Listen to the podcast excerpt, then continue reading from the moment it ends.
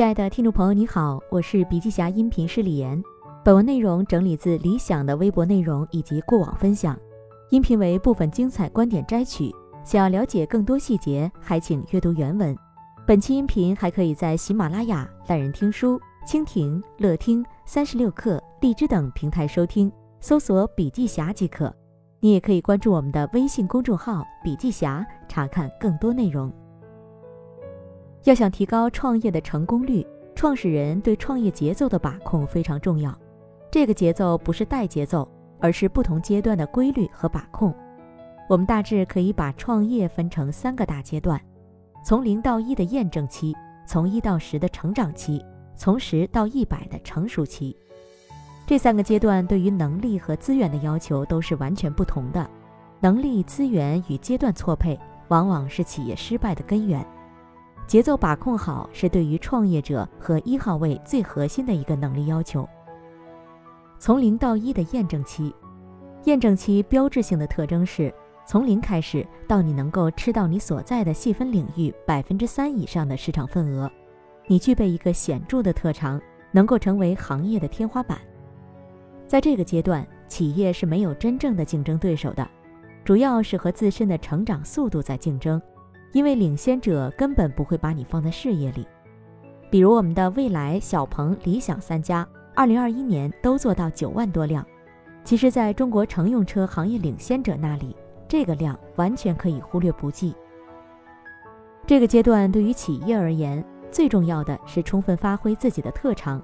这个特长容易被原有的领先者忽视，但是对于用户是有价值的。比如特斯拉早期的三电系统能力。比如未来汽车的用户服务能力，比如小鹏汽车的智能驾驶能力，比如理想汽车面对家庭用户群体的产品能力，比如汽车之家早期的汽车产品库能力，虽然很小，但是有巨大的用户价值，而且可以做到在这个特长下的行业天花板。这个阶段对于管理者而言，最重要的同样是发挥自己的特长，尤其是专家型的能力特长。每一个管理者必须深入到业务的每一个细节中去，抓大不放小。这个阶段，企业的综合管理者越少越好。每一个管理者最好都是自己领域的技术专家或业务专家。无论是企业还是管理者，特长并不是打开什么任督二脉，而是扎扎实实的投入，集中一个火力点，十倍于他人的人才和资源的投入，没有任何捷径可走。如果你的兜里有一分钱，你的招聘里能多一个人，能把这些钱和人投入到企业的特长和对应的专家上去。你的钱、你的人、你的特长必须是诚实一致的，脑子里想的、嘴巴里说的、实际在干的、金钱投入的都是一致的。千万不要搞什么试一试，要么全力以赴做成，要么早点去死。我个人认为，我们造车三傻是二零二一年完成了从零到一的验证期，大家各自在自己细分市场吃到了百分之三左右的市场份额。比如理想汽车在二十到五十万元的乘用车里吃到了百分之三，也成为了家庭用户特点最鲜明的中大型 SUV 销量的第一名，验证了面向这个用户群的产品力。特斯拉是通过 Model S 和 Model X 验证了从零到一阶段。并用 Model 3和 Model Y 迈向从一到十的阶段。特斯拉的从零到一阶段创立了三电系统的行业天花板，并把电动车和特斯拉几乎画上了等号。从一到十阶段才开始搞自动驾驶的。Allen 作为连续创业者，节奏把控能力几乎无敌。中国过去的六七年，智能电动车的创业者很多，三百多家，剩下不到十家。三个互联网的外行成为了新势力里销量跑在前面的，而不是那些传统汽车行业的高管创业者。最核心的原因是李斌、何小鹏、理想作为连续创业者对于节奏的把控和心力。这一轮失败的最惨的创业者，往往是跨国汽车企业的高管，他们大多上来就想做从十到一百的阶段。我们经常说的一句话就是：没有苹果的命，得了苹果的病。很多行业领先者在行业转型和技术转型的时候之所以不成功，也是因为不愿意再干从零到一的阶段，这是大企业转型失败的根源所在。也是后来者和新势力们的机会所在。任何企业面向一个全新的生产力和生产关系，都不可能跳过从零到一的阶段。总结一下，从零到一这个阶段，企业的特长是最重要的，管理者的专业特长是最重要的，并以百分之三细分市场的获取为目标，去快速成长和验证。从零到一也是最难的一个阶段。据统计，百分之九十六以上的创业企业都会在从零到一的阶段就结束了。最近几年，这个失败比率我认为会更高。对于创业一号位而言，如何抵挡住各种诱惑，如何不被竞争、舆论、股东等外部因素带偏节奏，包括面对巨大压力和企业生死的时刻，仍然能够坚持和不放弃，心力强大是很关键的。哪个完成了从零到一的企业，不是多次从 ICU 里爬出来？这就是对于创业者最核心的考验，更是千金难买的成长。从一到十的成长期，完成了从零到一的验证，从一到十也很容易让很多活下来的企业仍然走向失败。我很幸运，在创办汽车之家的时候，我带领团队完成了从零到一的阶段。二零零七年，秦志加入后。用两年时间构建了从一到十的各种基础条件，带领汽车之家成功的完成了从一到十的成长期。到二零一六年，用户和收入规模都增长了上百倍。这样一个亲身经历的过程，也让我大致看懂了从一到十的各种关键要素。二零零七到二零零八年的时候，我们真的是在只有小几千万收入的时候，就坚定的相信汽车之家可以做到一百倍以上的增长。实现几十亿的收入规模，并最终做到了。成长期标志性的特质是，这个阶段你的规模会增长十到一百倍，你会面对各种竞争，因为你开始侵入领先者和既得利益者们的领土。有两点基本上决定了生死：第一，你必须继续保持你从零到一验证期所建立的优势，这一点的疏忽是大多数企业从一到十快速死亡的根本原因。从一到十的最核心的业务动作是把之前建立的优势继续放大，而不是从零开始构建新的优势，放弃原有的优势。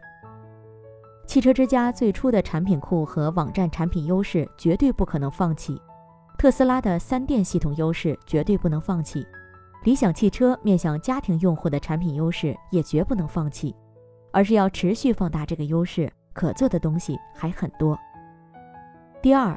在坚持放大优势的前提下，必须考虑竞争的要素，也就是必须面对竞争，做更多必要性的工作。记住，是必要性，而不是选择题。比如管理和系统、技术的研发、供应链的培养、商业化的能力等等。从一到十的竞争是保持特色前提下的综合竞赛，持续保持特色和补足综合能力，缺一不可。在一到十阶段失败的企业，可以确凿地说，就是这两个问题：没有延续自己的特长，没有补上竞争的短板。只要有一个没做到，就结束了。这个阶段对于管理者而言也是一样的。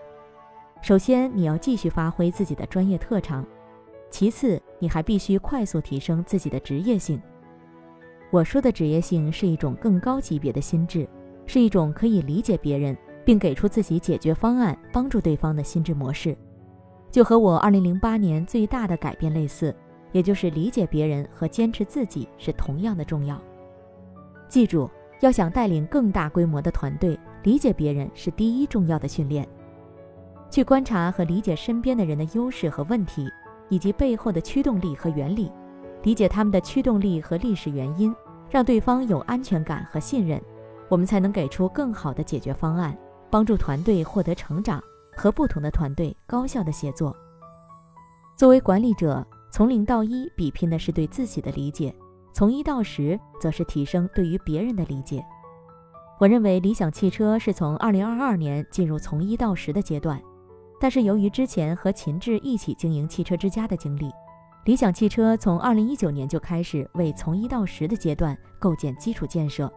学习那些万亿收入规模的企业是怎么走过来的，以及背后的为什么，在战略、组织、系统层面构建基础能力。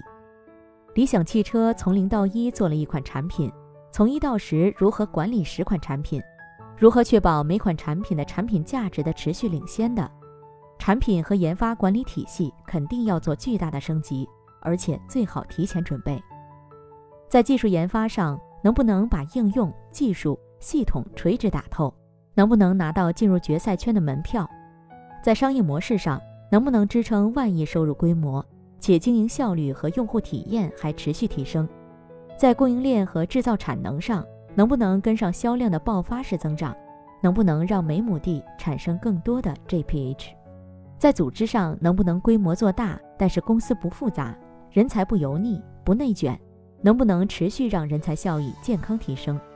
在财务上，能不能持续保持健康的现金流和造血能力，不再单纯依赖融资推动研发投入和规模增长？这都是过去三年时间我们每天都在问自己的问题，并耐心地去寻找答案。这是我对从一到十成长期的个人认知。汽车之家从一到十的成功经验对理想汽车具备参考性，但是问题和解题方式也都是不同的。理想汽车去年只有不到三百亿的收入，我认为超过一万亿的收入规模，对于一个智能电动车企业而言，是一个完成从一到十交作业的时间点。总结一下，从一到十的成长期，企业最重要的是坚持和放大你从零到一的特长，并补上竞争和快速增长会出现的致命短板。